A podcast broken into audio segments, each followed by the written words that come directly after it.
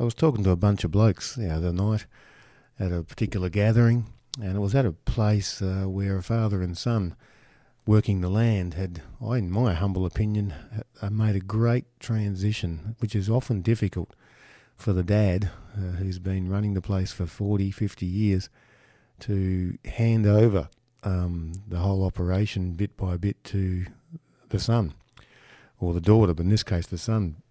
And uh, these this, these two guys have done it really well over the years. I've been friends with them. Uh, they both respect each other and love each other and work together really well. And I was talking about that with these blokes. And one thing I've discovered is that it's quite re- really difficult for particularly rural families that run properties to handle this transition. And sometimes in the uh, the crossfire of doing all that, uh, dads and sons get really hurt uh, for all kinds of reasons. And that triggered a thought about a song that I remember um, you know, hearing back in the 80s, sung by Genesis. Uh, and I think it was, it was sung by Phil Collins. And it speaks of a broken father son relationship really pointedly and very painfully. So here's the words No son of mine. Well, the key to my survival was never in much doubt. The question was how I could keep sane trying to find the way out. Things were never easy for me, peace of mind was hard to find, and I needed a place where I could hide, somewhere I could call mine. I didn't think much about it until I start, it started happening all the time. Soon I was living with the fear every day of what might happen at night. I couldn't stand to hear the crying of my mother, and I remember when I swore that that would be the last they'd see of me, and I never went home again. They say time is a healer, and now my wounds are not the same. I rang the bell with my heart in my mouth. I had to hear what he'd say. He sat me down to talk to me. He looked me straight in the eyes and he said, You're no son of mine. You're no son of mine. You walked out, you left us behind, and you're no son. You're no son of mine. Oh, how these words hurt me. I'll never forget it. And as the time went by, I lived to regret it. Well, the years they passed so slowly. I thought about him every day. What would I do if we passed on the street? Would I keep running away? In and out of hiding places, soon I'd have to face the facts. We'd have to sit down and talk it over, and that would mean going back.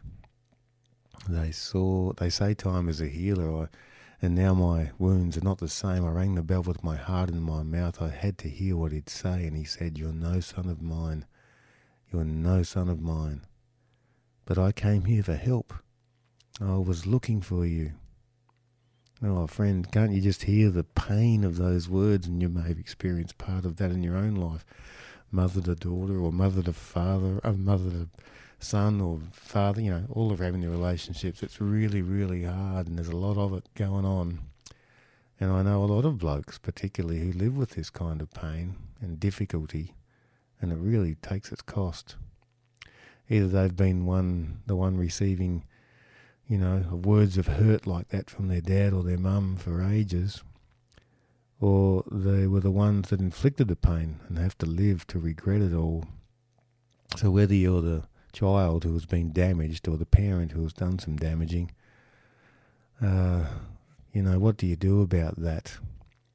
I can't help but think of that picture actually, that famous, famous, famous story that somehow we all roughly kind of know of the prodigal son. You know the one where the son goes out and blows all the family's wealth and comes back and wants to just be a worker, and before he can even get the words out, his dad shows what a true, amazing, compassionate, kind dad is. Quick, bring the best robe and put it on him. Put a ring on his finger and sandals on his feet. Bring the fattened calf and kill it. Let's have a feast and celebrate, for this son of mine was dead and is alive again. He was lost, and now he is found. So they began to celebrate.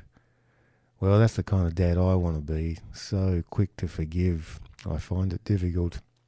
And I hope you've got someone in your life that can help you be well, first of all, receive you like that, no matter what your mistakes have been, no matter what your regrets are.